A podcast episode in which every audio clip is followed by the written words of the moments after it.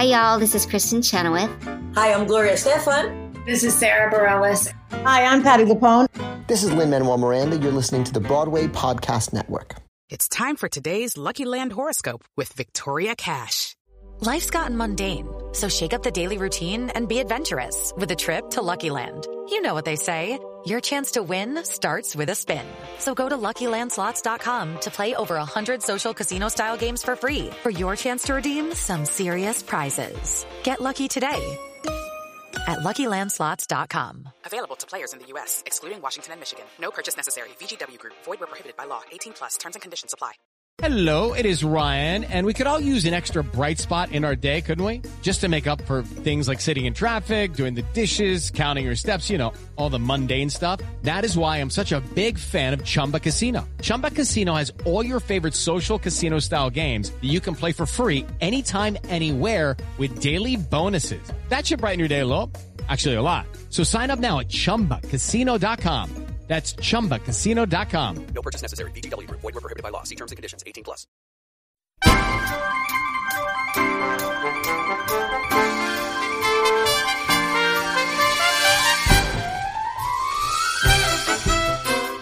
Hello, everybody.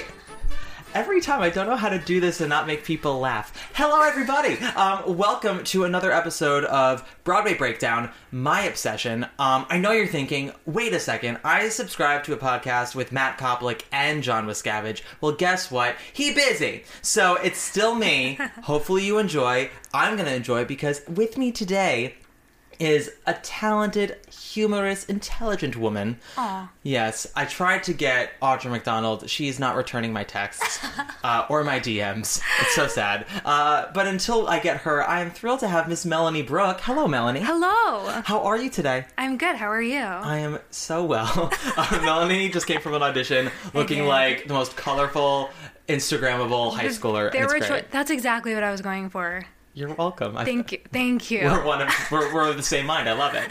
Um, I first came to know Melanie's work. I feel like anyone who uh, is listening to this podcast knows her work as well, at least through the theater, theater community. Uh, I don't know the backstory of the video. You'll have to give us that in a second. Okay. But it's a video of Melanie doing a medley.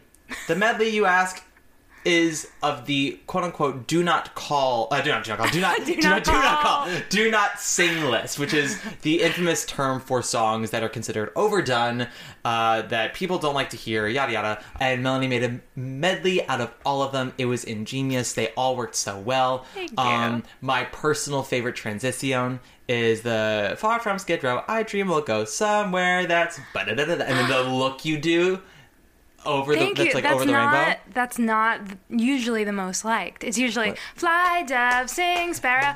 Give me fat butt. Wait. Oh, what is, is, it the, the again? Give me Fat Boy's famous arrow. Give me, give me that thing called No. love. Wait, no, I'm forgetting how it goes. oh, it's um, oh, it's is it right after Don't Rain on My Parade, Fly, doves. Oh no, no, it's or is it the Wicked riff at the end of it's Give Me, Give Me? what's right before fly dove. Oh, everyone deserves the chance to fly, Fly dove. dove, yes, That's yes. usually the favorite. So thank you for. for Well, that um, one, they're all gems. First of all, you. I mean, I'm I'm I'm at Tiffany's right now, and I'm picking my favorite uh, tennis watch. Is that what they're called? The tennis neck, tennis necklace. I don't know what you're saying, The, but- like the like the diamond neck uh, bracelets or tennis bracelet, tennis bracelet. That's what I'm trying to think of. I don't know what that is, but I believe you. It's a very uh, upper crust white term. which is like it's a it's a diamond bracelet, but it's like very but small. you wear it to tennis? Yeah, I guess like white women who were rich wore them to tennis a lot, but they're just like they're diamond bracelets. Okay, um, but, I'm but it. it's, it's I'm picking my favorite tennis bracelet. Um, but anyway, so that's how you m- might know her, fellows. That is how I know her. How did that video come about? Please tell. Do tell. So, uh, I was a recent grad, and I was just trying to, you know, get myself out there. So I entered this contest at 54 Below. It was just 54 Below at the time, no Feinstein's. Yes. And it was to win in the your own cabaret, Mm. which at the time, maybe it was just my perception, but I feel now anyone, you know, Yeah. like you could just do your own cabaret. But at the time, I was like, oh my God, this would be my big break. So But this also this was like six years ago, so the, yeah, like it was it was very much still a big deal. It was a big deal. Like the only people performing at 54 Below at that point were Broadway stars. Yeah. So it was like an 11:30 show and I went and did the first round and sang like a Justin Timberlake song and somehow made it to the second round and they were like okay for the second round show your creativity show uh, what your cabaret would be like if you won the highest stakes so at this point I was living in a teeny tiny studio sharing a bed with my best friend April Laval Hey, and April. hey April do you know April No. oh she's from Long Island I'm just saying yes and right now. I love it. Um, but you know, Long Island theater community, small. But so we're. I was like, what can I do? What can I do? I don't remember. I think it was my idea to do a medley of songs that you weren't supposed to sing, mm-hmm. but it was April's idea to make the transition. Now I feel like nowadays there's a lot of that, but I think it might have been the first of its kind that transitioned not like so seamlessly instead of um here's a song here's an interlude here's another song Well, because you have the lyrics kind of all yes flopping yes out. that's what i mean yeah, the lyrics like going in so i think that's kind of what made it unique so me and april both wrote it well not wrote it but um, arranged it Yeah. and i really had no idea that it was going to be liked Mm-hmm. or like it ooh. um But you liked it. yeah, I thought it was fun. It was cute, whatever. And then 54 Below's YouTube uploaded it, and it got like a, so many views. And then it was lot. deleted. It was deleted? heartbreak- Yes, like a few weeks later, someone flagged it for like copyright. I don't know what happened Oh my god. But my 22 year old self was devastated I just remember like it went very viral. Um, and in the musical theater land. Yes, which but like I'm pretty sure it was like six digits within a few weeks, which is huge for like the For musical, musical theater. land. theater yeah, and this is pre Hamilton, pre Dear Evan Hansen, so we were not on the radio yet. We were not on the radio. It was on the radio. No, it wasn't. But it was on the radio. That's why I got flagged, girl. Stephen Schwartz was like, "Give me that money." imagine. But yeah, so that's how it came to be. And then from the, then I won the contest, Mm-hmm. which was cool. Did my own show, which was cool.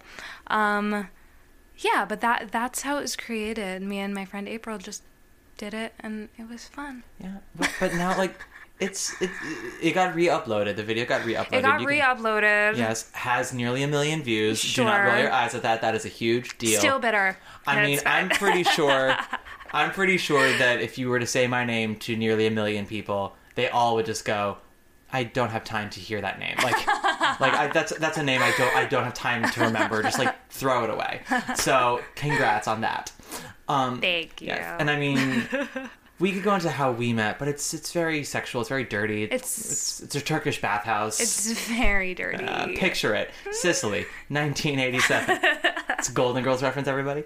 Um, Melanie, though, is here to talk about her Broadway obsession, Mm. uh, which is one of mine as well. I've talked about it, about I've talked about it on this podcast a great deal. Yes. I'm excited to hear your take on it. Yes. Um, and let me say that I went through, I was like, okay, you know, I went through many options of what my, because I have several Broadway obsessions Yes. and several shows that I would love to talk about, but I was like, what's truly the most genuine to my child Broadway obsessed self? Mm-hmm. Because I kind of think of my, like, I, of course, I still love theater and musical theater, but there was a time when I it was my life. Mm-hmm.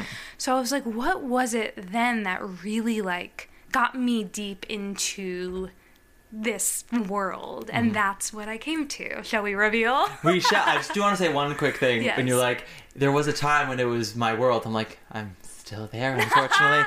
I don't. great. I don't know what hobbies are. I don't know people. I just go see shows and I say, oh, uh, darling Levi, you're my best friend. No shade, that's amazing. no. Uh, I mean, I just saw The Inheritance yesterday with my grandmother, a full day marathon. That's like the kind Did of person I am. it? I loved parts of it. Okay. Uh, I have I'll not seen in- it yet. I'll go into d- more detail when I have John back, as he saw it and Okay. he was not a fan of a lot of it. Okay. Um, yeah, so you guys will discuss. we will discuss. Yes. Uh, I enjoyed. I enjoyed it thoroughly. Parts of it I loved. It is too long. It does not need to be seven hours. Right. I like sitting there alone. I was like, I could cut an hour out of this easily, and like give me a week with the writer and the director. We could make another hours of cuts. Right. Um, but that was just me. It was always engaging. It was always fun. Mm-hmm. Uh, there was some peen, which I'm always here for. have you seen Slave Play? I have Paul Alexander Nolan peen. Yeah, this Wow. is the season of peen. That's the fourth play this season where I've seen peen. It's I the love season a of peen. You know what? I love a peen. Ask me why. And And it's Paul Alexander Nolan. Yes, God. God, yeah, Jesus, yes. Ted, did you see him as Jesus? Yes. okay, so we'll get into an obsession in a second. Okay, wait, but Jesus this is Christ another Superstar with him. One of the best sung shows I've ever seen. Unreal and flaw and just so easy. By the, his stomach stuck with me in that show. I don't know if you noticed his breathing fucking technique. Are we allowed to curse? Sorry. Mm-hmm. Yes. The- his br- his stomach. I can't even explain. Like I was watching his breathing the whole time because he was shirtless the whole show. Thank God. Yes, God. he was. Thank Um, God. Thank Jesus. And his technique, like I don't know, like. Wild. He was just skrelting, but was so laying healthy. down. Yeah, Like and- what? and the most- like didn't try. and it, it was so relaxed. And there were some people I know who complained about his Jesus, not vocally, but they were like, he was just so deadpan. I was like, he was tired. He was exhausted. Like He was, the most real Jesus Christ I've ever seen. Coming from a Jewish girl from Long Island. Same, Jeez. I am not Long same. Island, but a Jewish girl here. I I mean, I was like, this is this is it. Yeah. And I feel like it was very overlooked. The Oh, performance. I was like, oh, he's winning the tone and then like no one cared. No one cared. And. I was like, guys, hello? I'm not the biggest Des McAnuff fan, but I thoroughly enjoyed that production of Jesus Christ Superstar. enjoyed. And vocally peerless, he I thought he was amazing. I point to it all the time. There's a bootleg. Sorry about it, everybody. There's bootleg. Yep. Where you can hear him in Everything's All Right, where he goes, "You'll be lost and you'll be sorry when I'm gone." And it's, I think it's an A, maybe even a B flat. It is so crystal clear. His face is so dr- relaxed, and I just want to punch him in the face. But then he showed me his penis last week, and I'm fine. I'm fine now. I'm Finally fine he now. has made it up to the you. circle is complete. Billy, I beg to differ with you. How do you mean? You're the top. Yeah. You're an arrow color. You're the top. You're a Coolidge dog. So Melanie's obsession is what exactly? It is the Broadway World message boards. Mm-hmm. Um, when when were you exposed to the message board of Broadway World? when I was a young lad, so I th- like like many actors of my generation, Spring Awakening was really my entrance into, you know, I wasn't like a 5-year-old obsessed with Patty LuPone. I was just a normal human who saw Spring Awakening and my life was forever changed. Um, so I went on the internet and I think, I mean, I don't know if this is 100% accurate, but I'm sure I was just Googling, like, Yeah. Spring Awakening, how to be in Spring Awakening. Like, how I saved up to sit on that stage more times that I was pretended I was in the cast. Like, it was truly embarrassing. Um, It was your formative years. Don't be embarrassed of what made years. you you yes, today. Right. So somehow I came across the Broadway World message boards Hmm. and became obsessed. Yeah. Every day after school went on. My username was future replacement. yeah, end, the end. It's actually kind of clever. Like I I, like love it. that. I kind of like it. Um, and how old are you? Like 13, 14? yeah, like, I- That's, I love that confidence. like wow wow Good wow for you. good for me um so yeah so my first memory of it of interacting on the broadway world message board was searching for because at this time they were having the big spring awakening open calls to Mm-hmm. find teenagers i was a little too young i was like 13 Mm-hmm. which maybe Lea Michele was too we don't know I think when she started, but that also had like the longest gestation period ever. Right. So So I was searching the boards for info for like insider info on how to like go to the open call if I was too young to go blah blah blah. And my first interaction was with Andy Mientis, who I'm sure if you're listening to this, you know who he is, but he ended but up for the sake of the muggles. for the sake of the muggles, he well, he did Spring Awakening. Yes. This was before. I think he was like a freshman at University of Michigan at this point. Mm-hmm. Um, but he's had like a really great career ever since. Um, but it's just did just Spring funny. Awakening twice actually from this point. Did he? Yeah. Well, he did the tour, and then Oh, he did yeah, the, and then he did the revival. Yes, he Of did. course, of he course. Did, he did both. Yes, and his husband directed. We Yes. love. So we have this message interaction. Me, thirteen, him, twenty, maybe. Mm-hmm. And I was like, "Hey, so you went to the Spring Awakening open call. What was it like?" And he wrote back like this long paragraph, being really kind and like explaining what it was like. And I was like, "Do you think I'm too young?" And he was like, "It's worth a shot." And I was like, "Thanks, Andy." And then like fast forward ten years, and he's like a Broadway star. Yeah. it's just so wild. You never know who you're interacting with on the Broadway World It message boards. So that was my start, and that was my gateway into the world. Mm-hmm. But w- what about you? Were you into it at that point, or when? How did you discover? I discovered Broadway World. I'm pretty sure through a friend. Uh, so I, you know, I've always been a theater kid, always obsessed. Right. Uh, not Patty LuPone obsessed as a like five year old. I've been on like I've been on record to say it's like the Disney princesses and Gene Kelly were like very formative to me as a kid. Right. Um, and oh then, like- yes, of course, the Disney princess. I knew Yes, that. Yes, yeah. We, can, we won't talk about that, but yes, you know that the Disney princesses are very High important. impact, Yes, yes. very very important to me. Um, Ariel specifically, but that's not what this is about. um, so I started seeing theater when I was very young. I'm very fortunate to live in the area all my life, have family Mm-hmm. that lives in the area, have family that also enjoys going to theater and can afford to go, Right. and like taking me. It, it like gave them the thrill to see me see things. Yes. Um, Yes, and let me shout out to my mom who was very into community theater growing up Mm-hmm. and really like gave me access to that world. My family wasn't as supportive of me doing theater just because everyone in my family has been involved in the arts in some way that's not really creative, like on the business side of things. Mm-hmm. But they see a lot of people struggle in that respect. Right. So nobody was really happy when I was starting to do it, but they liked they were happy I was happy, but they were like I wish it was something else that gave them happiness, but they for the most part it was fine. Mm. Right. Let me go to theater camp, do all that stuff. Um what eventually got me into message boards was like every kid like the internet was not something that was an everyday occurrence for me growing up. Uh, i don't think I, I didn't i only used it really for researching purposes when i was in uh, middle school. And then eighth grade changed everything because then i got my own aol account. I did all this other stuff. Everything. Everything. um and a little show about a little green outsider called wicked came out and i wanted to know everything about it everything about the people and all that stuff and a friend of mine i'm pretty sure was like this is actually a really great message board and circa 2003 broadway world actually was a pretty good message board um not that it's And also, awful now but it's At that different. time, like that was the main way of communication through people on the internet. Like Yeah. there were message boards. Yeah. How many now in two, at the end of 2019 are still active?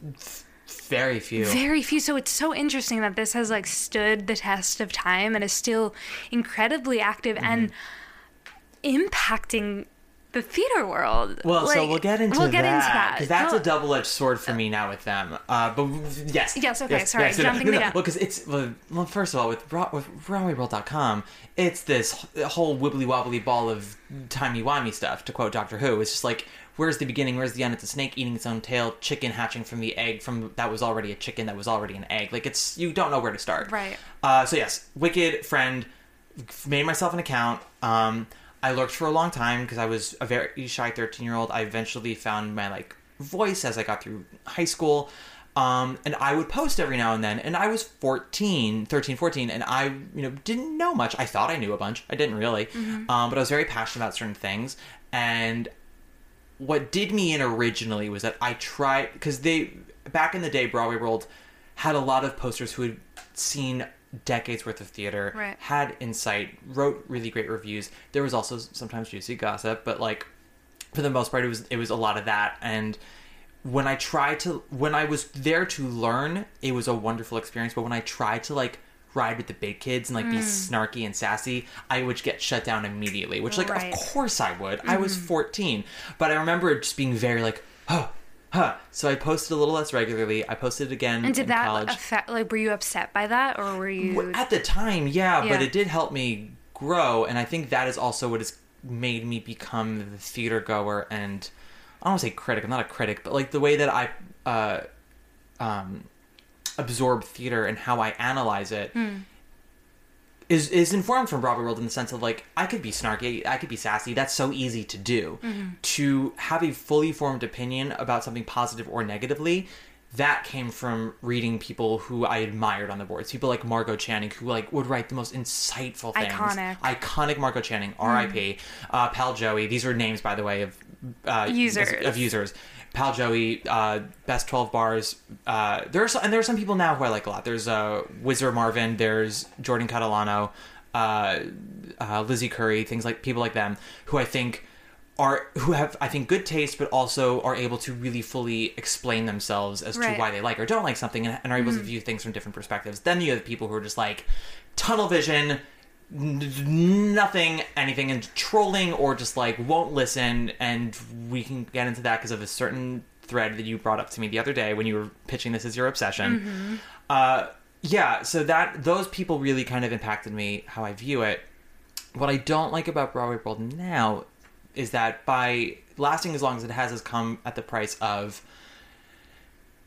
uh, it, they create content now for the Broadway community. It used to be a, a message board for people who loved Broadway, and mm-hmm. sometimes you had like actors and composers. Mark Sherm, uh, Marc Shaiman used to write on there, and Anthony Rapp, and mm-hmm. people like that. But then, like someday, one day, and I want to say 2012. No, it wasn't that. I think mm-hmm. it was it was when Nerds happened. You, I think you sent me the article. Yeah, when Nerds closed in rehearsals, people started making a thread about it, and were just very. They were trying to be funny. It was really just nasty, Right. Um, which you know, snark for the sake of trying to come off as clever. Uh, and Patty Murin saw this and wrote a whole article about it, and from then on, Broadway World kind of went, okay, this is. It almost feels like a um, like a nightclub owned by the mafia, where it's like we're for the patrons, but we also have to do what like the people behind the bar say. So Right. there's this sort of understanding that like certain performers in the Broadway community can't be discussed on the message boards. Hmm. Otherwise, it'll get shut down. Certain responses can get deleted, and it, it, it's now sort of become It's a like big police. Yes, very police. Very, uh, I think it's 1984 is what I texted you. Was very 1984. Yes. And like, I'm all for free speech, and I'm also all for like thinking about what you write. And you know, Definitely. It's and by the to- way, shout out to Patty Murin, off topic. I just thought her article about having anxiety Mm-hmm. and having a panic attack while starring as a Disney princess in a Disney franchised musical was incredible Mm. and really important. she's a wonderful writer. Yes. Um, and I saw, I remember seeing her in Lysistrata Jones and thinking she was delightful. Didn't care for the show, but I remember thinking like that girl knows how to com- she knows how to commit to the thing. Yes. Uh, to the bits. Uh, yeah. Uh, no, I enjoy her. Uh, there was a more recent one that because of the whole anxiety thing, and Mm-hmm. somebody wrote a thread about her attendance in the show, which part of that is caused by the fact that she does suffer from anxiety. Right. Um, the, so there was what we call like the big like garbage fire early 2019 i think it was early 2019 maybe it was late 2018 with Broadway World where like a whole thread came down. It got very nasty and the but the problem was was that nobody was really listening to each other anymore. And i was like this was like at one in the morning. And i remember like i thought i was just gonna look at the news and see what happened. I was reading this thread so intensely like waiting for the oh. next person to post. And then of course it all got shut down. The message board the whole message board the whole whole of Broadway World got locked I didn't for like know 12 that. hours oh yes. It was insane. Oh, that's crazy. because like people brought it to Patty Murin's attention, she called it out, and but she openly was like, "Broadway World, like we have Like, an do agreement." something about it. Like she was like, "We have an agreement," and that's what made me go like, "Oh, interesting." Uh, so in some respects, I'm like, yes, like your name is being dragged through the mud. Like totally come for yourself, like Mm-hmm. defend yourself, and have them rise to stakes. But it was that one comment like, "We have an agreement." I was like, "Okay." Um, Interesting. yeah, whole thing got shut down.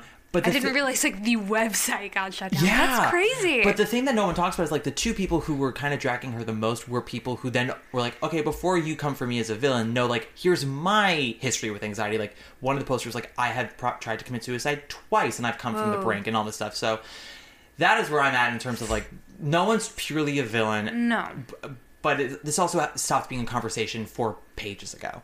Um, I don't even know how we got here. You asked how I got into Broadway World. I just started rambling. Can you tell that I saw The Inheritance? I started rambling for 20 minutes. Um, not that they ramble in The Inheritance, but they have a lot of monologues, and I'm like, that's five monologues too many. Um, anywho, uh, but yes, that's how I came to Broadway World as a child. I grew from that. I don't grow from it so much anymore, why I don't post anymore. I just lurk. We both, Are, we both for children. We We're lurk. pure lurkers. And something it's just so crazy to me that through my life like it's always been a thing that I go back to. So many th- like so many things I grow out of, I get obsessed with for a little bit, on to the next obsession. Mm-hmm. But even now, like my life is not as much musical theater as it used to be. And truly, when I'm bored, somehow my thumb arrives at BroadwayWorld.com Yeah. slash archive slash whatever it is. Yeah. I'm like, why am I here? But I just can't. Something about it. It's like, it's addictive. I don't know. It is addictive. But I just want to like. I, I don't know why. But it's I'll interesting. People's takes on things are interesting. It is. And let me tell you that I won't name names, but I know of a very big Broadway producer that goes on there, and I don't think he's the only one. That goes on there to get people's feedback, Mm-hmm. like during previews, and like they will take things that these people are saying and like consider them seriously. Good. So That's it's- good. It's it's just crazy to me that this message board that has survived all these years is just still such a big thing, and I just want to figure out why. Let's, let's investigate. Let's investigate. Um, well, yeah, I do still read it for like previews and get reports from that. Right. But like even then, there are times when I totally disagreed with people. Like Absolutely. Um, I remember when the prom started previews, like the initial reaction was so negative. Same thing with Beetlejuice, and then I saw both and I was like, "What are we talking about? These shows are Yeah. delightful." Yeah. Um. And then like other shows that were just so highly praised, and I went and I went, really? Um, but you know that's where opinions come from. Mm-hmm. Uh, also their casting threads where they're like, "Oh, just found out um uh, Kelly Clarkson's the new Jenna in Waitress," and it's like so wrong. Oh, but then so sometimes wrong. it's right. Yeah, well- sometimes they know things before anyone else does, and I'm like, "What's happening?" the company casting, the, all everything that's been going on with company, that Yeah, there's an in there somewhere. there yeah, there's some there are like three people in that in that message board who like know what they're talking about because Katrina Lenk got uh uh leaked super early. Mm-hmm. and I remember because people were like oh it's going to be Jessie Mueller. No it could be Stephanie J. Block. Because the the the clue was a, a Broadway actress who won a Tony Award within the last five years. Mm. And so people were like, Jessie Mueller, Annaleigh Ashford. And then some people were like, I think it could be Katrina Lenk. And then, like, more people, uh, not more people, but like, there were one or two posters who were like, it's Katrina Lenk. And then everyone's like, no, you're wrong, you're wrong, you're wrong. Uh-huh. Katrina Lenk. And then other people were dropping hints about like Matt Doyle and Christopher Sieber and things like that. And then that it was going to go to the Jacobs and all that other stuff. Um, but yeah, then there are other times where people are like, "Oh yeah, Dreamgirls is going into the Hudson Theater in the spring." It's like, no, it's not. Who the fuck are you talking made that to? up. You, you literally wrote that to put it out into the universe. oh my god! Or like somebody somebody said, uh, like, oh, do you think that getting like left Mockingbird to do his two week stint in Little Shop, like it just all lined up so perfectly? And someone was like, no, I think this was just a very lovely coincidence. Yes. Like, yeah, he ended his contract to take two weeks and then not have a job after that. Like, Right. no, come on. He's getting a motherfucking leg. He ain't gonna do that. Um, yeah, it's sometimes the um, the lack of knowledge of current posters sometimes is what Mm-hmm. makes me struggle because people will post things with no knowledge right. so commandingly. Mm-hmm. One thing we had, um, my friend Lucas McMahon, who's a Broadway producer, he came on, and I was like, before we talk, and he produced like something rotten, play that goes on. Like Lucas, before we talk about your career, can we break down? Operating costs for a Broadway show for a quick second because I want the message boards to know because Right. every time those weekly, I also check Broadway because of the weekly grosses. Mm. Every time those grosses are posted, people are like, "Well, such and such can't be that expensive to run. It has one set." I'm like, they don't charge you per set piece. No. that's not how running It's costs work. not Marks. Gee, that's that. What's that? Gibbers like that's not how this works. That's not how any of this works. That's how I feel every time someone posts that. Um, yeah, it's crazy, crazy, crazy. It's but, crazy. but there's some wonderful stuff about it too. What is a happy memory for you on the Broadway world? Well, first, my Andy Mientis love story. Love it. Um, a happy memory. Hmm. Well, there are a few recent threads that I feel like maybe we should Get into.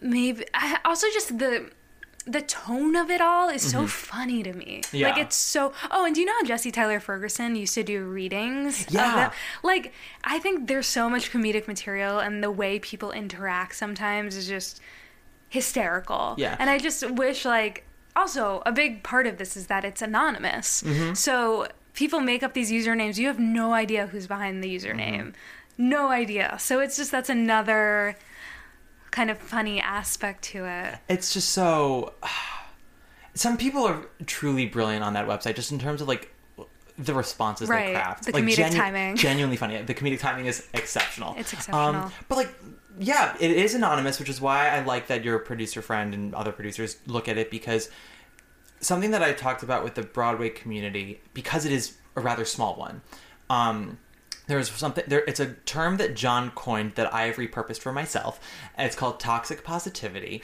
which is um, positive energy and feedback that's not always true.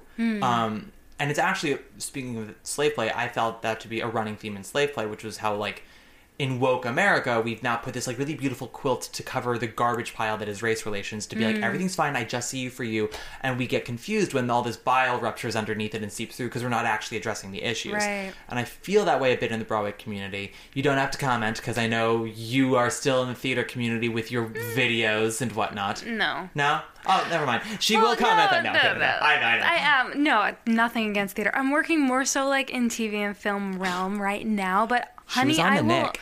How do you know that? I looked you up. I looked. so I wanted. funny. I was gonna like do a whole. Um. So Nicole Byer on Why Won't You Date Me, which is one of the few podcasts that I actually listen to regularly. Yes. She will list her guest credits, but she doesn't actually know it. She like goes on their That's IMDb really and she just goes, "You know them from this such and such, such and That's such," and she goes, really, "Oh, you were on funny. this." That's and so so I was gonna do that I was like, for you're you. the only one who watched that. What? You're on two episodes. It said I, correct. that is but amazing. anyway, Did like you have a little arc? She, she had an arc. She had an arc, baby. She had an arc. But yes, no, of course I want to be on a Broadway show and hopefully will be in the future. But as of now, that, that's sort of what I'm doing.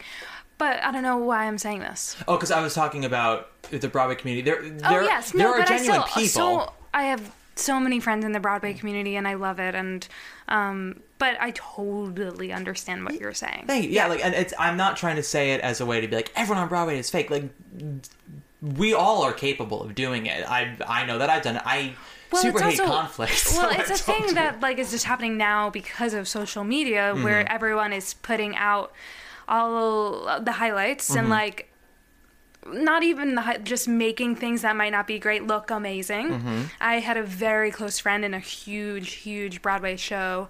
Um, that was having the worst time of their life, and you would never ever know it. Social media is a complete lie. It's a complete lie. So I think that also adds to it a lot of like, yeah, I like that term, toxic Toxic positivity. Yeah, That's John came up with it, uh, but he was. It was he used it to talk about um, people who were dealing with him after he had really major surgery from testicular cancer. Hmm. This, it was like you're gonna be fine. Everything's fine. It's fine. It's fine. And he's like toxic positivity. Um, so I repurposed like, it's that. okay to be like, Yeah. no, this really sucks. Yeah, And and as human beings, it changes what we need day to day. Right. Um. Yeah. Sorry, I'm cutting you off. That's rude of me. Oh. I'm just. I'm. I'm just. A, you're toxic. I'm toxic. I'm. A, I'm toxic, and I. And I don't. I have tunnel vision. I don't see anything. Um.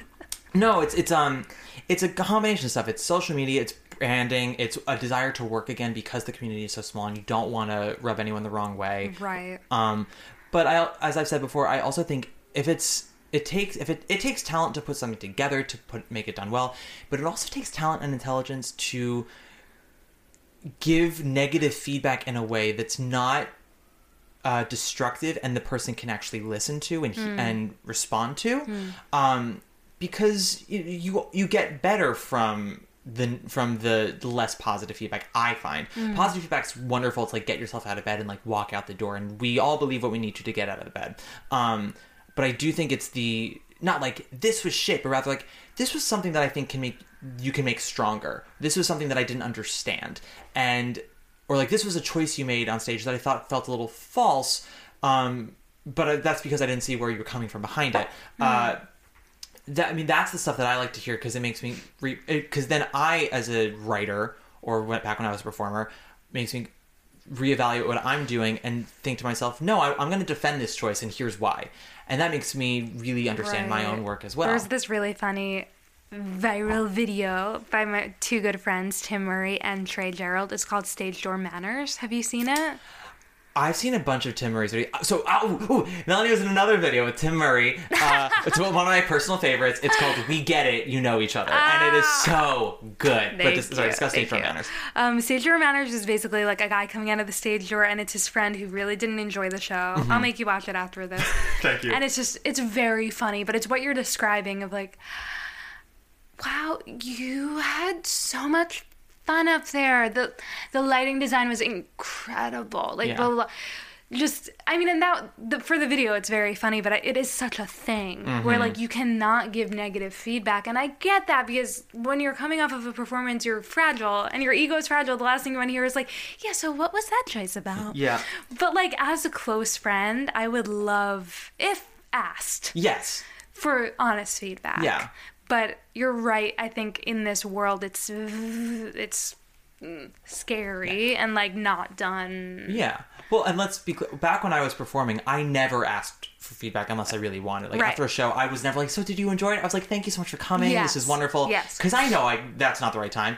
There were very few friends that afterwards I would like sit down with them and be like, "Okay, thoughts." Um, and all of my friends who are still performers, some of whom are in Broadway shows, like, no, not to ask me unless they really want to hear because Right. I don't I don't lie, but I'm I'm not rude about it. If I didn't like the show, I'm also very fortunate to have friends who I who I personally find to be very talented but very intelligent. Mm-hmm. So if they're in something that's shit, they usually know. They're aware. Um, and if they weren't having a good performance, they usually know. But they're smart, so in addition to being talented, they make good choices. So even if I don't like the show, I usually like them, Yes. and that is a saving grace. Yes. I'm very good that way about choosing my friends. Um, but Only a talented friend. but but like I yeah I don't believe when it comes to that especially when it's like it's your work it's your passion it's what you're trying to do I don't believe in lying about it but I also don't believe in tearing it down Of course. unless you're finding Neverland which I've I've said it before I it's missed it.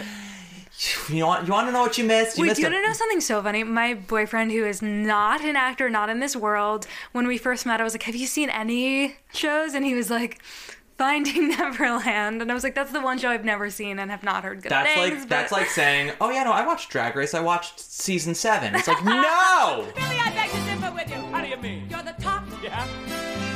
You're an arrow color. You're the top. You're a Coolidge dollar. we want to open up some threads Yeah. open Shall up some I? threads. Shall you? Shall I? Let's do it together, girl. Um, do, yeah. Why don't you go first? Because this is first of all, this is your rodeo. One of the most recent titles of a thread. How would Ivo Van Hafe ruin your favorite show?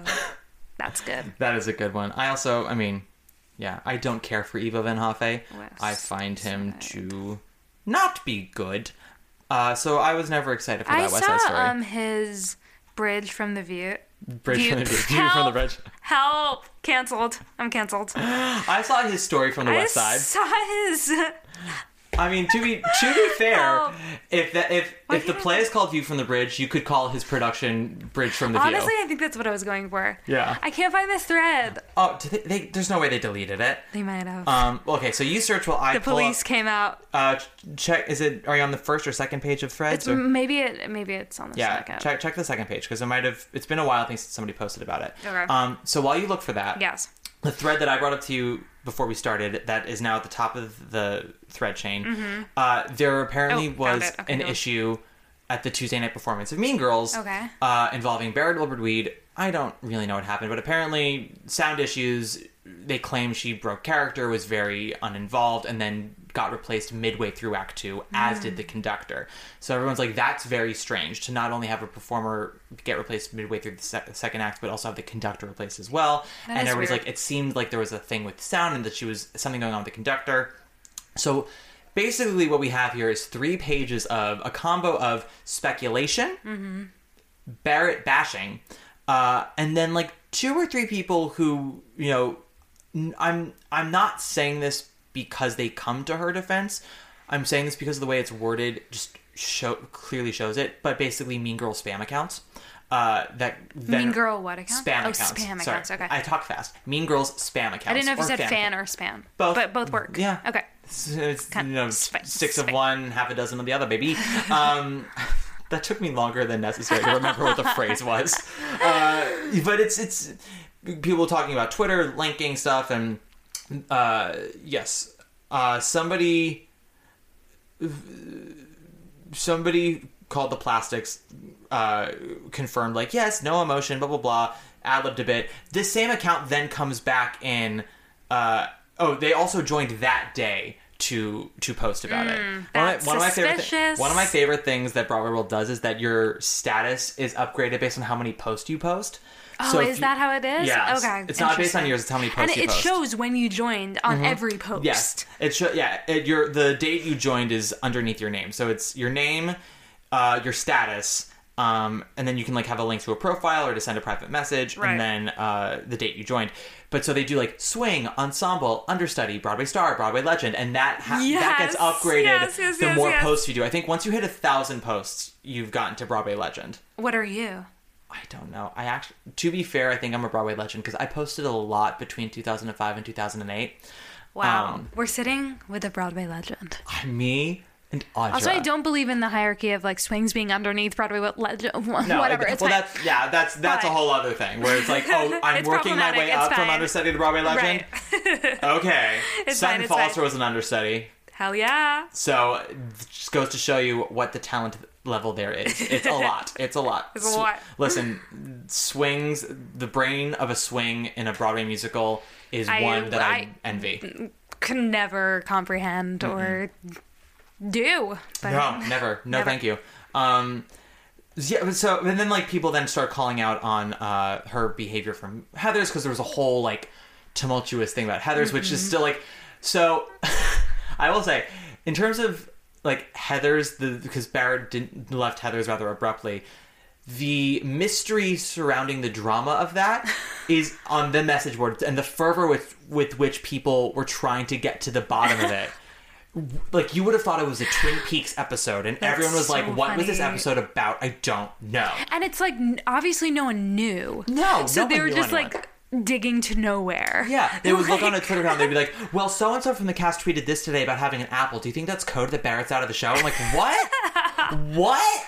Um, I mean, I will say some of the investigations have been a little bit better. So things like, "Oh, they stopped following this person. Mm. they deleted this tweet," and it's like, okay, like yeah, that's better Okay. investigation, Harriet the Spy. But to be like, "Well, so and so sent a text from Puerto Vallarta. Do you think that means that they left the show permanently?" It's like, no, They're on You vacation. they're on vacation. Like some, I don't know. Like maybe their mom's sick in Puerto Vallarta and they had to go be with them. Like you don't know their lives. There's so much. Again, social media is a lie. There's so much you don't know. Such a lie. Um, are there any specific posts from that Oh, that like to thread that you um, feel like are worth sharing, or I is mean, it like nah? More, more about like the people who are trying to figure out. Uh, like what could have happened. Right. Uh, there is so there is also a post by the way. So a friend made a good point when I summarized this thread to him that it's possible the conductor was also replaced mid-show because he or she would need to be involved in the writing up of a report for equity. He said Barrett was they could probably have done up- that after the show. Yes, no, no, yelling, blah, blah, blah, and the conductor would have to verify what happened to report, and then somebody else, and the person after that's like, well, she sounds like a brat, blah, blah, blah, and everyone's like, she's gonna get blacklisted. I'm like, no, first of all, blacklisted on Broadway is not really a thing, um, but that's neither here nor there. Uh, as evidenced by the guy who's currently playing Bernardo in fucking West Side Story. In addition to him being a perverted asshole, he also also- gave one of the worst performances I've ever seen in Carousel. So, like, double whammy. Uh, I just yeah, but then someone immediately was like, "Well, reports don't need to be written within minutes of the infraction. They could have waited till the end of the show." I'm like, "Yeah, it's not quite. It's not quite 911 emergency. Someone yelled at the conductor. oh, she squeaked. She squeaked. My chair had a lot of opinions on So, that. Right. so speaking of, I brought up this thread, which Yes. is discussing. The title is West Side Story revival will cut I Feel Pretty and Somewhere Ballet. So someone, Davey G, just posted the link. the link. The next comment by Totally Effed. I relate to him. and a picture of John Gallagher Jr. from 2009 at, at most How was dare you? ew. Period. Mm-hmm. Next comment. So far, I am making a list of reasons to not go. Oh, I need to find this threads because I want to. I want to Yes, partake in no, this. we need a, I I- need a scene partner. Yes, I, say, I need to partake in this Jesse Tyler Ferguson realness right now. and then pal Joey goes, "Oh, for crap's sake!" Yes. Pal Joey is a much older poster, and he's been very He's a vocal. Broadway legend. Yes, and has been very vocal about his history with West Side Story because he worked on the revival that Leonard Bernstein and Jerome Robbins worked on in the 80s. Oh, So it's very personal to him. So I get okay, I get that. Pal but Joey. al- but also like mm, okay. no, but all of these reactions are, you know, Yeah. not invalid. It's just No. funny. It's just funny. Yeah. Um, to e- to everyone choosing not to read the article and just have knee jerk reactions, and then quote: "This was from Vote Perron." Um, yes, and that was all wonderful stuff from finishing the hat. Great. Um, okay, good. Mm, Okay, so some people agreeing. Good. I feel pretty is deeply out of place with where it falls in the plot and stops the momentum cold. I'm all in for a more streamlined, visceral WSS. Oh, by the way, like if you spell out a show on the message board, like you are not. You're Mm-hmm. You're not you cool. gotta you gotta leave. it's not West Like, Side Story. even- it's WSS. Yes, and even if it's like the musical Big, you better write B. Like, like you better write. Melanie Brooke, did you just reference Big in My Presence? Of course I did. Oh my god! Hello? You know that we But, have an episode about Big the musical. Do you? It's we, one. I haven't a listened to recent, that a recent. You haven't? Have you listened to any of the podcasts? yes. I Wait, really? hear- Yes. I didn't know that. What Yes. episodes did you listen to? If I may be so bold. LOL, I lied. I haven't. Just kidding. no, no, no. I have. I listened to uh, the one with Charlotte Moppy, which Icon. was She's an uh, icon. discussing Oklahoma. Was That really was- great. Yeah, she's a very Um, wonderful person. I've listened to just a few of you and John. Mhm. I also listened to the one about tapping that you did recently. With Caitlin Frank, yeah, That my was dear really, friend That was really great. Thank you. Um, yeah. oh my god, a fan. A fan. Uh, no, but uh, my friend Mike Bello, we talked about Big. That was his Broadway obsession, because we Oh. love we love Big. He's a director, right? yeah, Yes. he's, he's he's the director. He's Um, wonderful. Uh, oh, for crap's sake, PJ, we need you. Please, we need you. Get us through this, please. That's from LJ889, who has a avatar of the original foursome in Follies. Um, which is like, bitch, I'm here for it.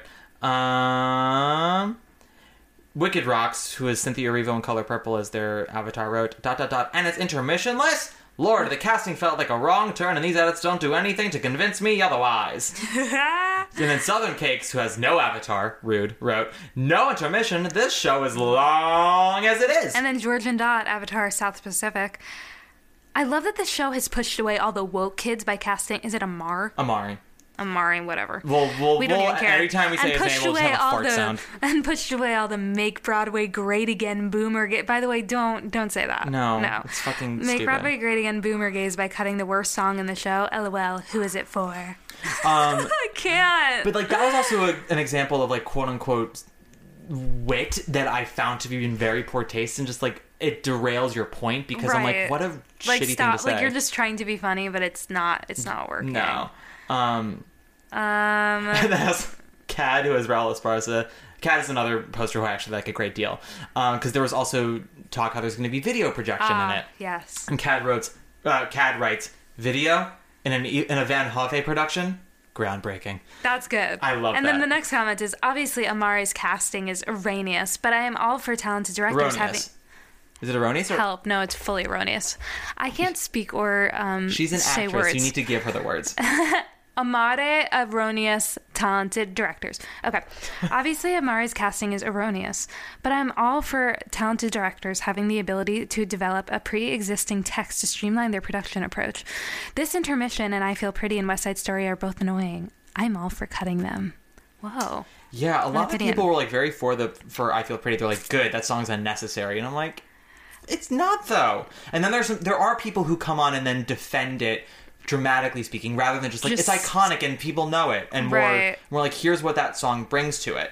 Um, they also then linked to Natalie Walker's Twitter, which I love. She was also a guest on this podcast once.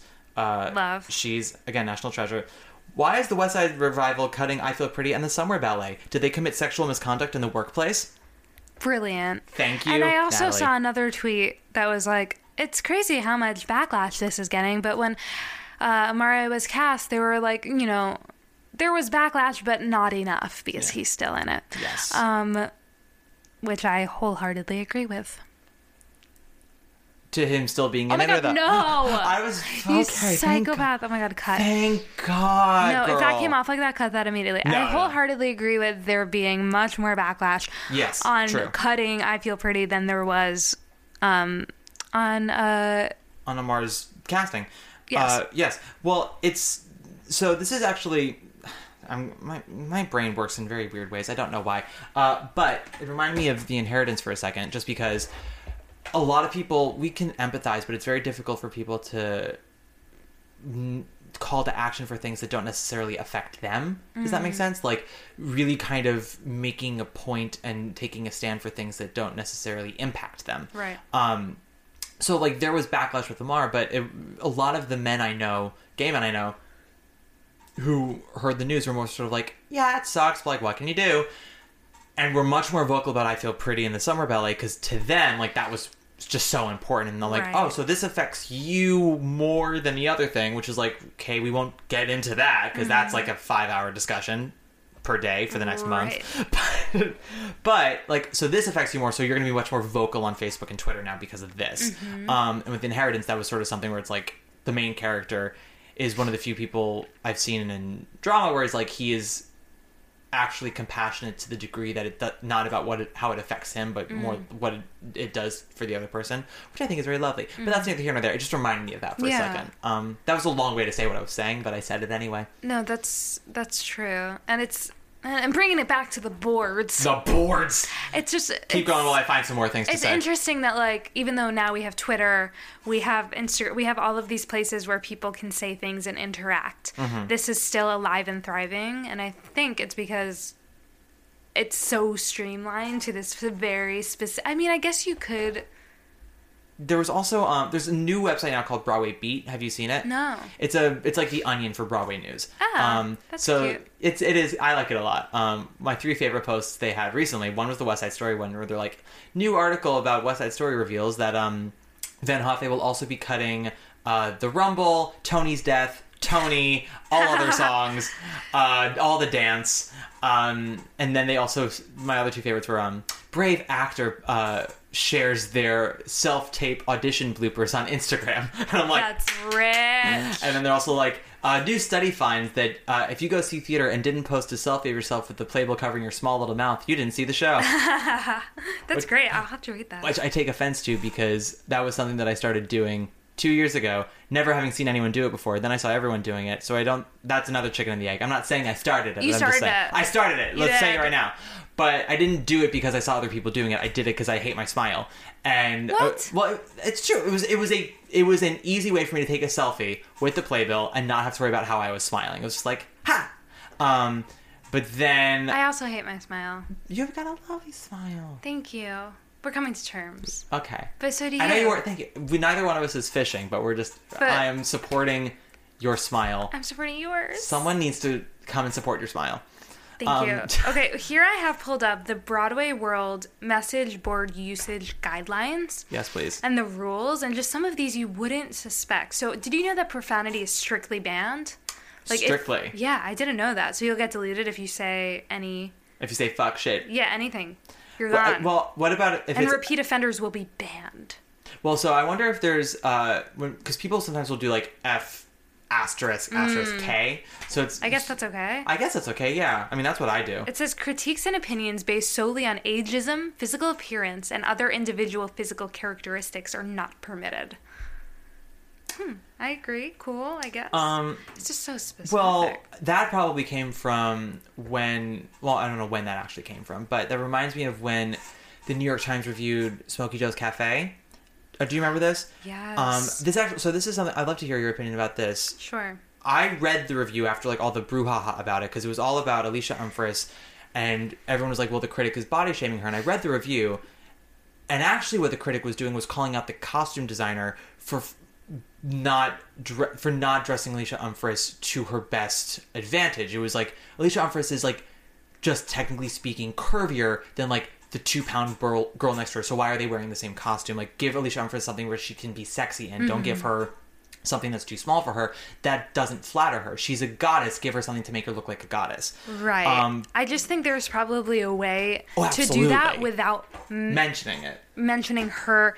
Just pointing out anything that has to do with a woman's body. Like it's just just don't. Yeah, just I- like don't. No, absolutely. I agree with that. I would. Re- I think there's, as you said, there's a way to bring it up. But uh, what I I found the issue at the root of it all Mhm. was really more like how sometimes Broadway just doesn't know what to fucking do with people who are not size twos. Mm. And it's just wild, like being an actor in this business and how much, I mean, and just being a woman or just a human in this world, how much is ingrained of what your body should be. And, and we can talk about how we're making forward steps, but like only recently Mhm. did I come to terms with like the fact that I have big boobs. So like like you laugh and it's truly funny, but like I go in for a lot of younger characters, Sure. high school, whatever. And you know, apparently on stage, if you're in high school, you can't have boobs. Do people in high school have boobs? Mhm. Yes. But I would truly like ace bandage down my boobs and go into auditions and like it's just the way it has to be because I'm like a small person, so like that would just make me look older or like Mhm. more mature. It's just so crazy. Yeah. And like I still like reach for my sports bra sometimes and I have to consciously be like, "No, it's okay. This person who is 20 years old can have boobs. Mm-hmm. Like it's just it's wild. I absolutely feel you, and I, this is part of the reason why I kind of got out of that game. It's just it, and there is that internal struggle of I want the job, but I also want to be okay with me. And Mm. if I change my appearance for the job, does that mean I'm not okay with me? Or if I well, there it's hard. It's like there's a fine line between commitment to a role because I'm all about like I have a few hair pieces. Mm. I like will go and commit. And there's a fine line between that and like losing yourself. Yeah. Well, It's- uh, are you compromising yourself to land a job that you might not be right for, like, or that or that fits to someone's aesthetic of who you should be? Well, my struggle throughout the past, like through my career, and I've just now recently have kind of come to terms and figured it out. I think, but I think it'll always be a thing for me is just figuring out where I fit in in the business and what my type is or whatever that means. But it's true because I never knew like should I commit to this, should I commit to that instead of just being like, wait, who am I actually? And that's what's going to ring most true mm-hmm. instead of trying to squeeze myself into like a musical theater box that was created. And I know it sounds kind of cheesy and like And I have to say, musical theater boxes and types is something that really, in the grand scheme of the history of musical theater, is very new. Um, like, think about ingenues and quote unquote character actors and just leading roles throughout the 50s, 60s, and 70s. Like, there's no true definition. Like, we have the ingenue and the juvenile and the Right, character actors, right. sure. But the the the type of that kind of changed from show to show. Like people say all the time, like a young Barbara Harris would not book a lead show, a lead on a Broadway show anymore. Like you, that role in On a Clear Day or in The Apple Tree would not go to someone like her who is like so fucking talented and and diverse and and odd and not a size two, not a six pack, but beautiful as well. And and and I hate. I'm, I've already called out the word, but I'll say it anyway. It's, it's my generic hyperbole. Special. Um, uh, you know that Barbara Harris is not a type. Barbara Harris is Barbara Harris. Right. Um, and Carol Channing was not a type. Carol Channing was Carol Channing. Right, and you're But- told that throughout all your training. It's like the best thing you can do is just be true to yourself and blah blah blah.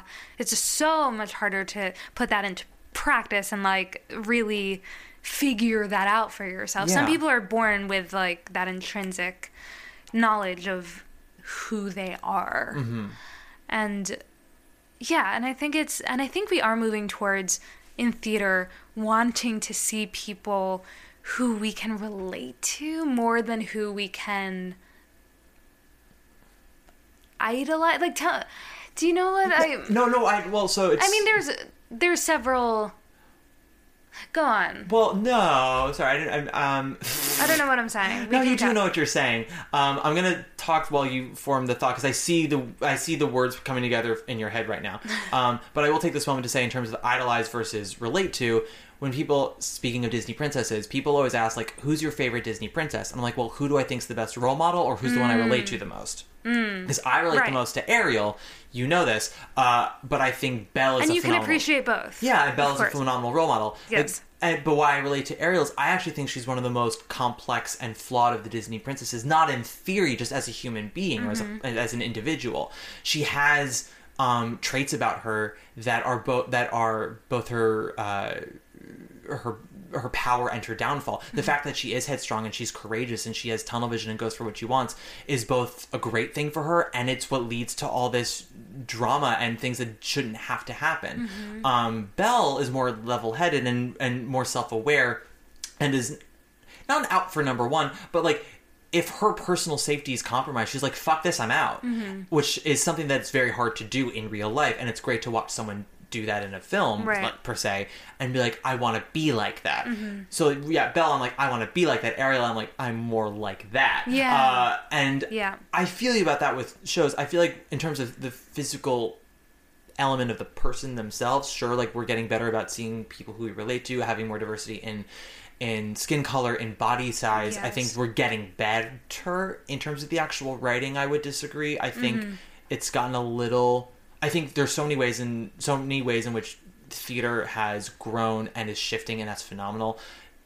The more shows that actually I think have complex characters are the shows that tend to get annihilated a bit more because the characters don't always act in a great way and people then assume that that means the show's condoning their actions and i disagree with that. I think it is um, you're watching 95% of stories are someone making the wrong decision for two acts and then finally learning the right decision at the end Dear Evan Hansen. Dear Evan Hansen, Groundhog Day, uh, I said Light in the Piazza. That's whole like that's Margaret's whole journey. Yeah. Um, and that's what makes compelling theater, and that's Right. what makes us relate to someone is the the mistakes they make and the fall the faults that they have, the flaws that they have, um, and coming to terms with it. It's the characters who are like just so earnestly saintful. They're like, ah, brilliant show, love it, amazing. It's like no, we can respect it and we can idolize them, but there's something not shallow but false there Right. that doesn't move me. Like I don't cry often at the theater. I cried at Violet and I cried at Fun Home because of the truly human elements of those characters. Yes. I didn't cry at Dear Evan Hansen.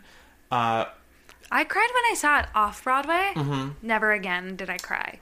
But the first, I had no idea what I was walking into off Broadway, and it was like, wow. well, and also that's not a metric of like whether I liked it or not. Oh, no, I enjoyed. Evan Hansen Of very much. I think it's a lovely show. Yes, but I was emotionally affected. Yes, like sure. I did not expect to get a little teary at the end of Groundhog Day, but I did. Um, I really enjoyed it, and that was a show that I felt got uh, very uh, unfairly treated because the main character is a dick. Mm. Right. Um, but the whole point is how you see this man be awful Mm-hmm. and become a better person.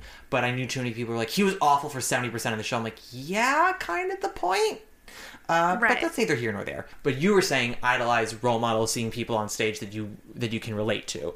You were making a sentence in your head about that, and then I got off the beaten track with Ariel, as I tend to. And it never was fully formed, so we we take it back. It's fine. Okay, it's fine. Um, reading so reading that West Side Story thread just now. Yes. You and me both. Takeaways from it: positive, negative, ridiculous. The pot, the the good, the bad, and the ridiculous. That's what I would call Broadway World. Yeah. So, yeah, so positive, I think. Well, it's hard now with the policing, but I feel like what it used to be was like a safe space to voice your opinions with other people who are just as obsessed with such a specific thing as you. So it was fun to like banter with these people and for us to just read the banter. Yeah. Because we're lurkers. Um, so that's the positive. Uh, negative, I think it's just a breeding ground for trolls. Mm-hmm. But now, positive of policing is that maybe those trolls are They get less f- free reign. right, right. but but then also when an honest negative post is posted and that gets deleted it then sends the message of oh am i never supposed to feel this way ever Right. um and often like without warning it's it's it's again it's the way that they delete it is also very sneaky it's like you'll post it and then an hour later you'll post your post will be gone um and you're just like what and it's and it's also a very personal uh, choice because it's it's it's a human moderator who is looking through and making the decisions to cut stuff. Who has that job? Some Can you have them on the podcast? I want to have that person on the podcast. Some gay named Raphael who probably voted for Tyra Sanchez. Like, Wait, is it is he really named Raphael? no, I don't know. I'm I am. Honestly, lit- you have knowledge that I could never dream of. So I'm like, he probably knows. no, I just have an imagination like you've never dreamed of. um, yeah. Uh, yeah, I agree with you on all that. And then the ridiculous, just They're ridiculous. well, that's I- like the uninformed opinions that just come in like stating it as fact. That. Yes, and just all the usernames and just all the, the hierarchy. Help words. Oh, you say hierarchy? Ha, ha, ha, hierarchy. Of the way that they rank people on a swing, understudy, Broadway star, Mm-hmm. etc.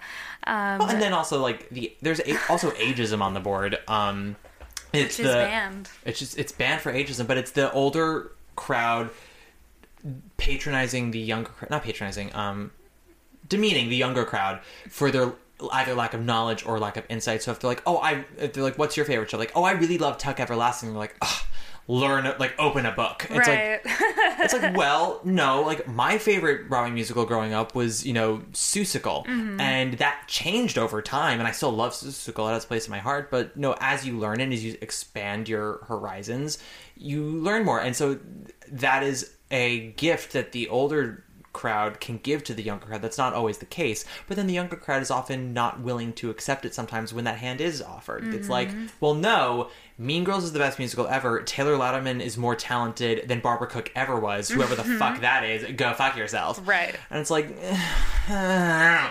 Yeah. Uh, another moment in The Inheritance that I'm going to bring up. I'm going to bring it up just because I saw it yesterday. It's still Yes, in my- no, fresh in my brain. Sorry, everybody. You'll hear me talk And about it it, was again what, with John. 10 hours of your day? Some, yeah. Around. I mean, something like that. The show started at 1, uh, let out at 4.30. Whoa. Had dinner with my grandmother till 6.30. Second show was 7 till 10.15. Damn. Damn, it was a long ass day. Um, but there's a conversation in the second part. There are two, well, there are two dinner discussions, one in part one, one in part two, that are both have a lot of great political thoughts, but I'm also like cut this in half because it does half it, the dramatic undertone happening here doesn't happen until the last second, and you Right. can get to it faster. I was waving my hands. Melanie saw that. You didn't. Um, I was waving my hands, like waving that away.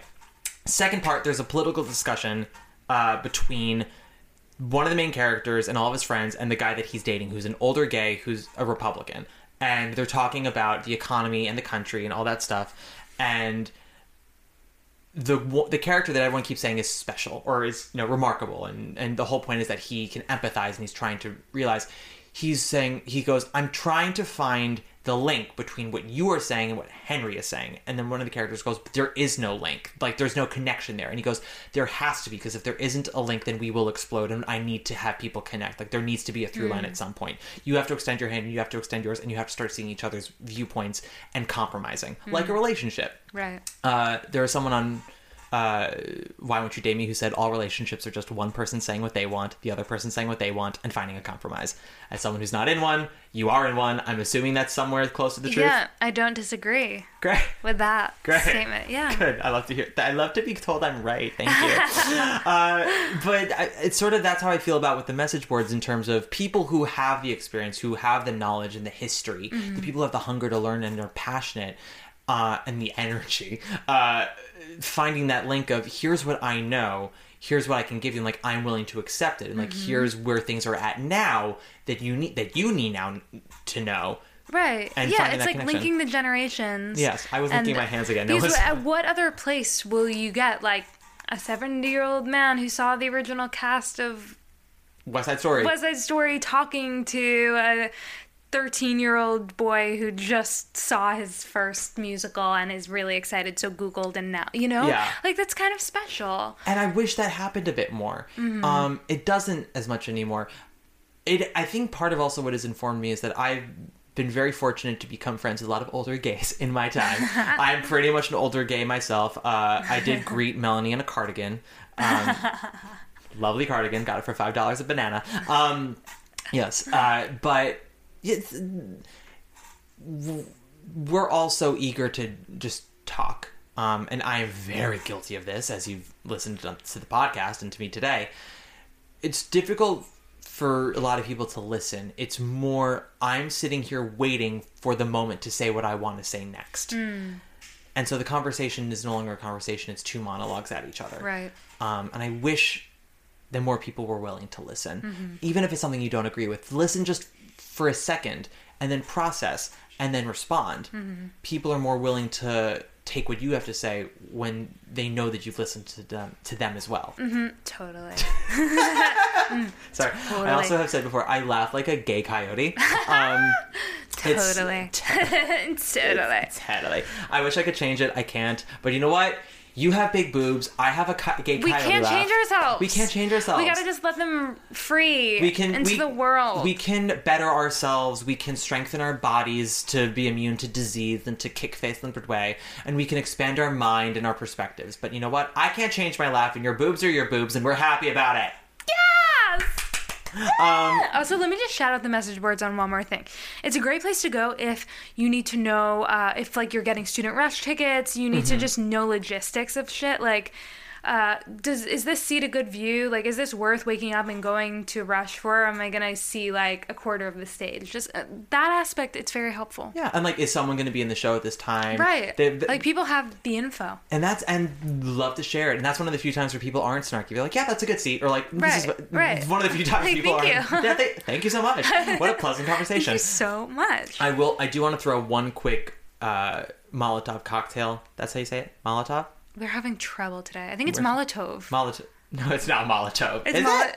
I'm quoting Jason from Good Place, who's like Molotov cocktail. Is it Molotov? Maybe I have no clue. I'm looking it up. Look it up. Um, I've said it before. I'll say it again. They did 100% steal my Broadway interview series. um, I have no proof of it other than the fact that if you look at my series and you look at their series, it's edited the same. It's the same basic. I'm so not well with words today. You're right. Okay. I feel It was so just like a Jewish flair. Molotov. Mo- Molotov. Um, we are singing a song in the Gay Men's Chorus uh, where we have to sing uh, I spend Rosh Hashanah in Arizona. And one of the numbers of the chorus is like, it's actually pronounced Rosh Hashanah, which is why it rhymes with Arizona. And it's, and we're like, most people know it as Rosh Hashanah, and it's meant to be like a forced rhyme. That's the joke. But he was like, it's Rosh Hashanah. I'm like, Jordan, shut up. Um, Jordan Catalano. Shut up. Jordan Catalano, shut up. Um, shut up, pal Joey. Uh, yeah. uh, Oh, Molotov. They, they they did. I do truly believe that they stole it. Um, and I will include this again because I need more people to recognize it. You look at Broad, you look at Baking on Broadway. You look at Backstage Bite. It's very similar editing style, very similar format idea. To the point that like I thought I was crazy when it came out. I was like, oh my god, oh my god, like, am I just going crazy? Whatever. I've had multiple people DM me and be like, I just saw this and like what? So, no, no, this is not meant to be any kind of offense to the host. Wait, uh, what was the name of yours? Uh, Baking it on Broadway. And, Yeah. And theirs was Backstage Bite. Wait, What? that's wild. Yeah. Wait, you Justice for baking it on Broadway. Justice for baking it on Hashtag Broadway. justice for baking it on Broadway. I'm and they've had they've had a couple people that we've had guests on. You know Alex Boniello, right? Yes, we're very good friends. Yes, he was on Baking It on Broadway. I want to say he might have been on Backstage Bite. Don't quote me on that. Uh, but yeah, like we were around like a solid year and a half before that came out, and it is very That's similar. incredibly sus. Yeah. Um and again and uh, I want to believe the best in people that like it was just 100% a coincidence, That's but it is very positivity. that's toxic positivity. Or that's me trying to like not throw someone under the bus who didn't deserve it I because didn't the truth realize is I that know. it on Broadway was you. What do you mean? Have you heard of it? Yeah, no, I think I watched it before I knew you. Oh, okay. Yeah, no, that was me. Oh my god, good it. job. I enjoy it. good job on that. Thank you. Melanie just knows me as the writer. Um, it's. I think we should reveal how we know each other. Oh, dude, okay, let's do it. We've been we've been teasing it all day long. Melanie, how do we know each other? We, well, I, we, I, I did a reading Mm-hmm. of Matt's.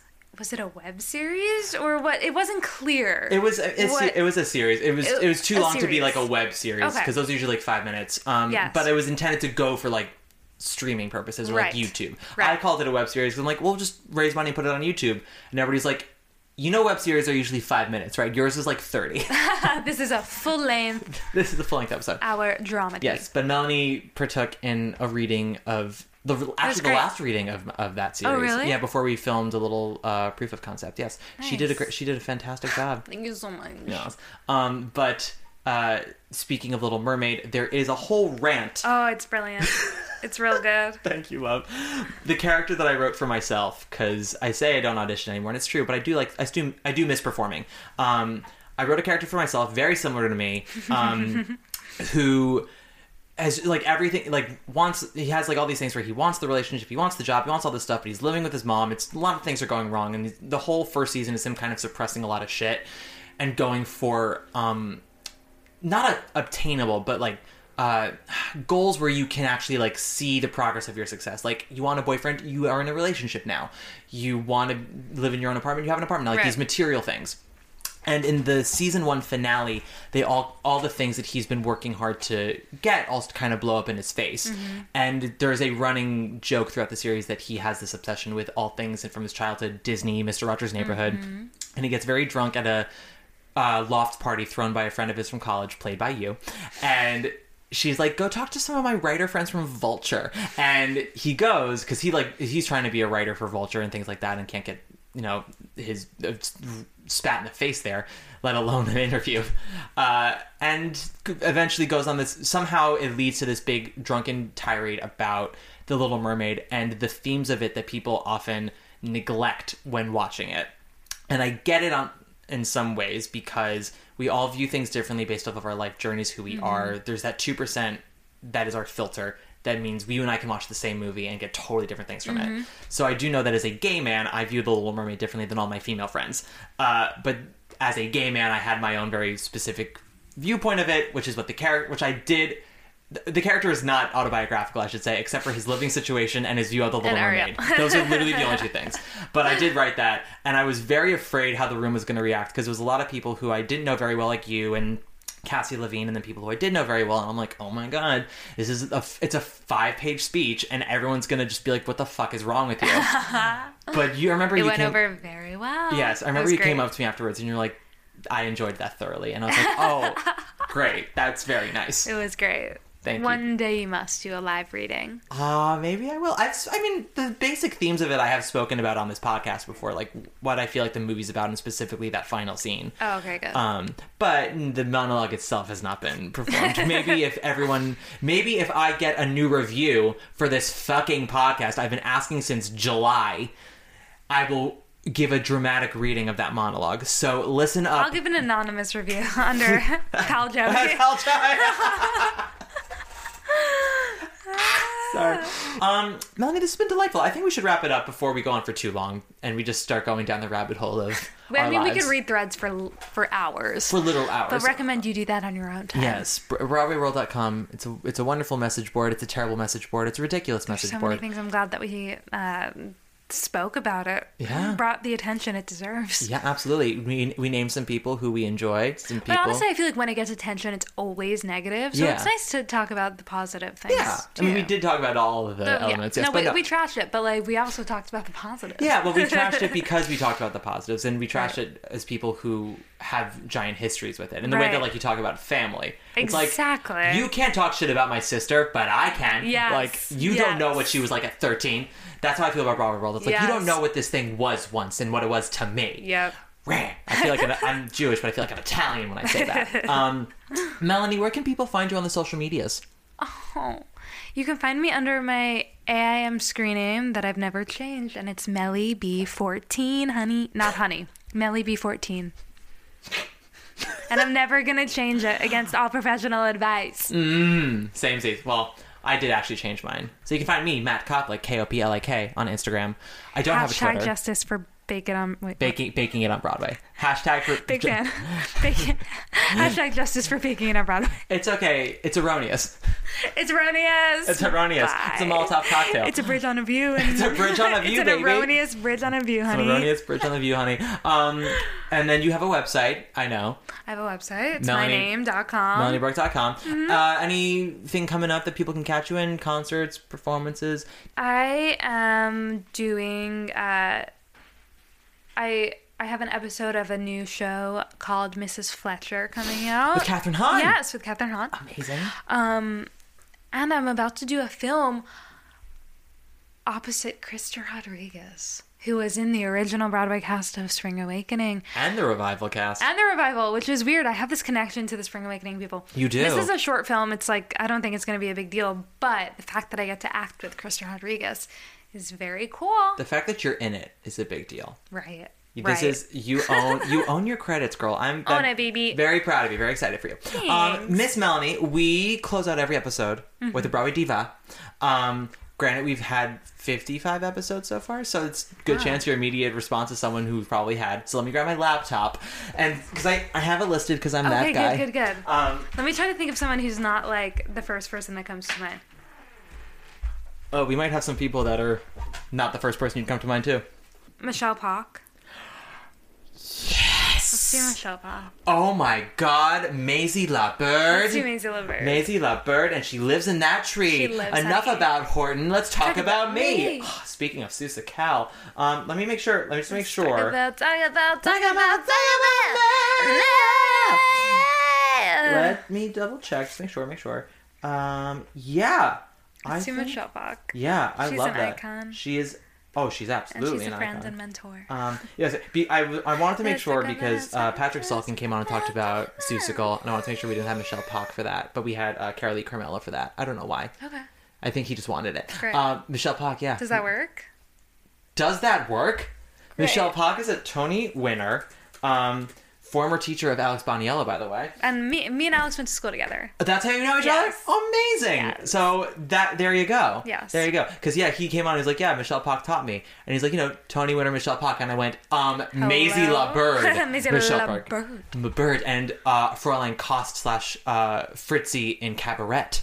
And a short-lived stint at Mamma Mia. Very short-lived stint, in Mamma Mia. Tony winner for Hollywood Arms. She Mhm. sings Mistress of the Senator in Hello Again. Iconic. Icon. That's where she met her husband, John Dossett. hmm She's also uh, Naughty Baby in Crazy for You. Oh. Like, girl's been around. Oh, she's she amazing. Is, she's and now got she's it in all. a play uh, at doing an off-Broadway play that's getting very good reviews. And I forgot the name, so love You're that. a wonderful student. We love. We love. We we, we stand. Um, anyway, so I'll.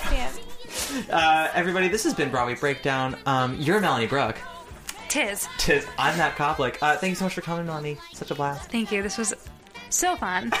Thank you. Uh, and this is Michele Pawk. So until next time, guys, just keep breaking. I don't know. Um, bye. Thank you, Michelle. bye. Get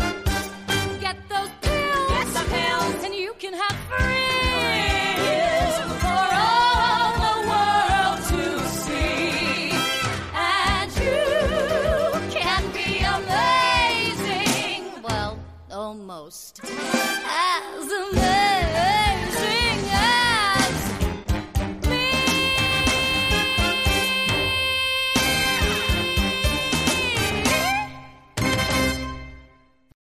Have you ever wondered how your favorite performer actually feels? Well, here's your chance. Welcome to The Quiet Part Out Loud with me, Bobby Steggert, Broadway actor and now a therapist to a whole host of Broadway creatives. Part interview, part therapy, this is not your typical podcast. We'll go right to the heart of things with some of your favorite artists what they still struggle with, what lessons they've learned, what they haven't figured out yet. There's enormous power in saying the quiet part out loud. Are you listening? Hey, it's Leslie Odom Jr. here on the Broadway Podcast Network to tell you about the Rise Theater Directory, a program of Maestra Music. Rise is a national online resource designed to connect and empower backstage and administrative and creative theater professionals from underrepresented backgrounds. If you work or aspire to work in the theater community, this can help you find your next project. And if you hire theater professionals, search the Rise Theater Directory to find your next team. Create your profile now and get more information by visiting risetheater.org. That's theater with an R-E, R-I-S-E, T-H-E-A-T-R-E dot org because only together we rise.